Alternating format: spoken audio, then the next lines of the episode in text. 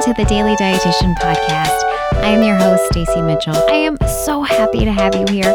My goal for this podcast is to break down the latest health topics and help clear the clutter in the messy world of nutrition and fitness. We hope to inspire, educate, and entertain all things wellness. Join us as we talk with experts in their fields on how to feel our best in our own body and mind. Welcome to our eight week summer series of episodes to help you ditch the summer diets and start making peace with your current beach body. We want to be in your ears this summer to delete those diet restrictive ways, become educated on the effects of diets, and learn how to make those mindset shifts to build a healthier relationship with your mind and body. Hey there, thank you for joining us this week for our final episode in the Summer Diet Detox series. We hope this series has been helpful for you as we've talked about many topics and a look back. We started the series off with dietitian Elizabeth titled Why Am I Addicted to Sugar? Next, we talk with dietitian Lisa in episode 76 How Do I Enjoy Eating on Vacation? And then we talked with dietitian Haley about how our dieting habits affect our kids. That brings us to episode number 78 with dietitian Tara, titled Tips and Tricks for Bad Body Image Days. And the following week, we talked with dietitian Shannon, Why Do I Keep Falling Off Track on the Weekends and Holidays? Then we hit episode number 80 titled Can I Enjoy Alcohol in the Summer with dietitian Jess. And last week we talked with dietitian Carly about how to make peace with carbs. I am so proud of this series and loved every single episode. Let me know if you have a favorite episode and which one speaks to you. I would love to hear from you. So today I had a different topic in mind. I was thinking about talking about willpower and why it is nonsense. But you know what? I just felt like it didn't have any depth that I wanted to portray. I felt it needed more when I was writing this episode. So I stopped writing, took a break, went on a walk with my dog. And as I was reflecting on the series, it all came out. I'm sure if someone saw me walking I might have been talking to myself. But when I get in the moment, when I get heated about a topic, I want to tell the world thanks to this podcast. And as I was thinking, I was saying, yes, yes, we want to stop this, stopping that restrictive eating. We want to shut off all those diet trends that we see um, from keto to fasting to supplements that cost way too much and just enjoy food and nourish the body. But sometimes simple people don't like that. um, yesterday, I did share a post in my stories from NEDA, which is a non-profit organization that supports those affected by eating disorders. This stat really breaks my heart. They posted the rate of eating disorders in kids under 12 has risen by 119% in the last decade. Just take a moment, let that sink in for a second.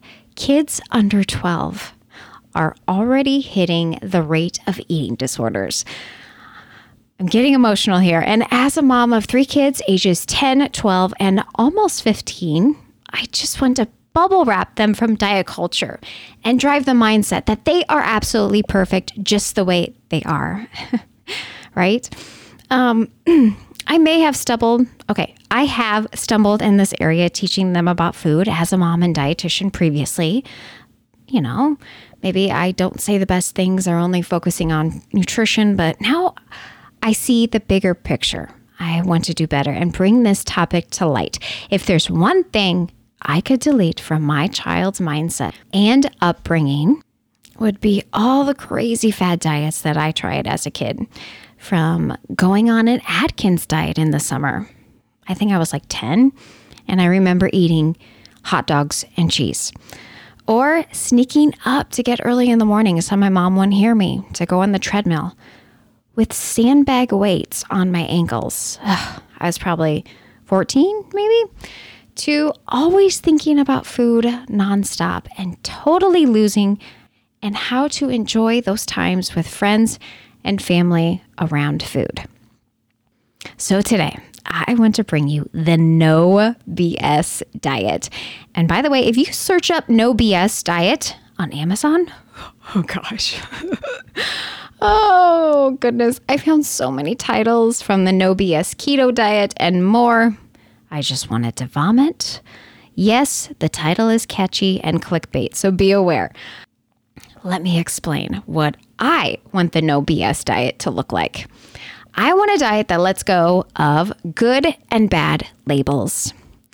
I want a diet that lets you listen to your body when you are hungry, sad, happy, and any other emotion that connects you to food. I want a diet that makes me feel good in my body. I want a diet that shows my kids how to fuel our bodies while savoring those special moments getting ice cream. I want a diet that doesn't cost extra, and I don't have to spend $160 per month for my protein powder that has led me to believe that it's so healthy for my body that it will help me lose weight. No. I want a diet that lets go of the idea of losing weight, changing my body, or anything else in the physical state because I am more than a number on a scale. I want a diet that stops putting fear into my head about an ingredient that is so called not healthy. I want a diet that does not cause extreme hunger at times, and I have to follow the clock when to eat. I want a diet that involves real food and not just a liquid diet. That's so boring. I want a diet that doesn't cause me to have horrible stomach pains. Yes, I've tried this from a very high fiber products that I tried on Atkins years ago. um, I think I had a. Uh, I tried a low carb pasta and I think it had like 19 grams of fiber per serving. I was curled up in a ball on my bed in my apartment back in the day.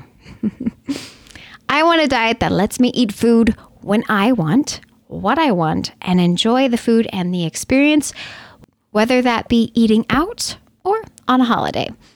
And that is why I'm calling this the no BS diet.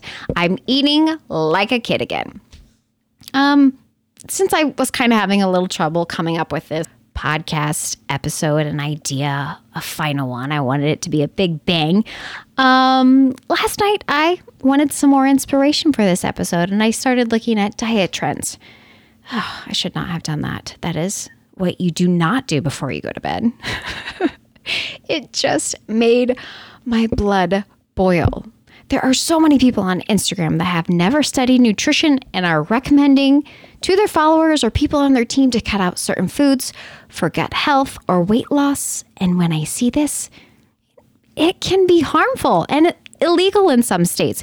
If there if there is licensure in that state for nutrition, they cannot recommend meal plans or diet recommendations because nutrition is personalized and a professional like a registered dietitian needs to know what meds a person is on, a disease state, or other health conditions because certain nutrients can affect the meds and also the disease states, especially for diabetics and those with kidney problems. So, as my blood was boiling, let's talk about those trends that I saw.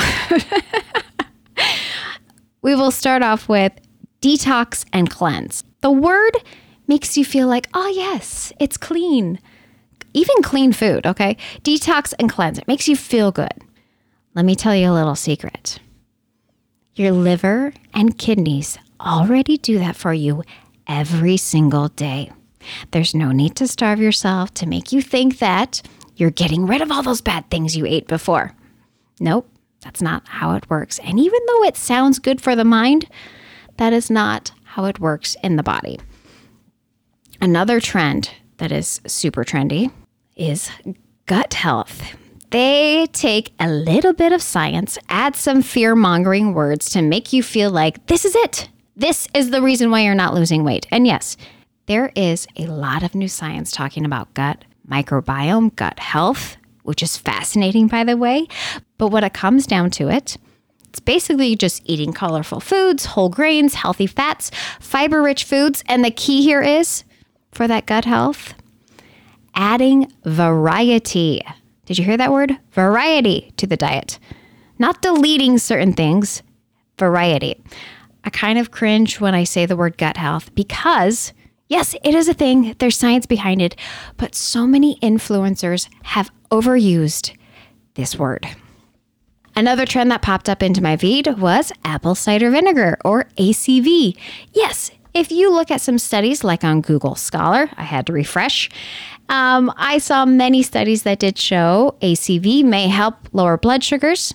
However, the studies were, were very small 12 week studies, and the rats were usually the test culprits. So raise your hand if you have tried apple cider vinegar trend. I know you can't see me, I can't see you, but yep, I have my hand raised too. and I have to laugh because, again, my experience was absolutely horrible. I crunched over with stomach pains and I thought, no wonder why people are recommending this for weight loss because my stomach hurts. I can't eat right now. You know, and then an hour later, it was fine and I ate like a normal human.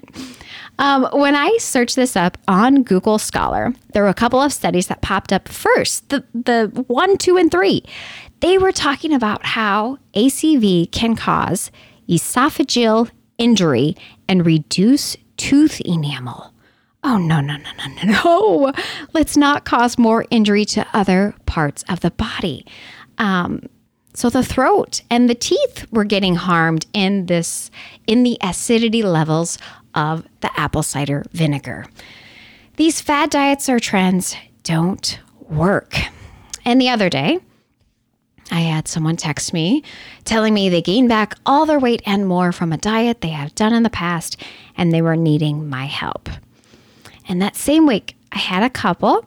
They were looking into getting nutrition counseling from me and asked me for specifics. You know, they were um, wanting specific macros to aim for each day. And this is not my philosophy. So, you know, I tried to relay that diets don't work. You don't have to get too specific on those calories and macros. We want this to be lifelong. And if you can follow the plate method with colors and proteins and fats and fibers and enjoying all foods, that's where it's at. Sad to say, I haven't heard back from them, but this may not be for everyone. My point here is when we set restrictions on food, it's not lifelong. We go back to the old ways. We can set up a healthy guide as a simple checklist, but to have the mindset that food is one tiny piece of the puzzle. If you have struggled with yo yo dieting, the best way to find balance with food in your lifestyle is to focus on your mindset. If you look at the stats, 95% of diets don't work because they set restrictions. And most people gain back their weight and more when they are on these restrictive diets. Yes, some people want rules, they like that, but I have seen so many go back to their old eating habits when strict rules are set in place. These rules are by the wayside when vacation comes, when the holidays come, when life gets busy. It is not sustainable. So, if you can follow a no BS diet, we skip the shame game of feeling guilty about the food we ate. We unfollow those accounts that put those fear mongering health tactics to help sell their supplements, and we listen to our body by enjoying foods the experiences and nourishing our bodies with foods that make us feel our best in our own body and mind. Hmm, have you heard that before? Thank you so much for joining us this summer in our Diet Detox series. We are going to take a two week break with a guest on August 10th and we will be ready for our next meal planning series, which I'm so excited about. So many wonderful guests sharing their best secrets about meal planning. You guys, this is the best of the best. I can't wait for it. And that starts on August 17th. I will be on vacation and I can't wait to enjoy the food. My friend just the other day told me, You have to go to this place because they have the best churros. And you guys, I am so excited. So, share this series with the friends and big hugs to you for tagging along on ditching diet culture. Thank you so much for joining us on the Daily Dietitian Podcast.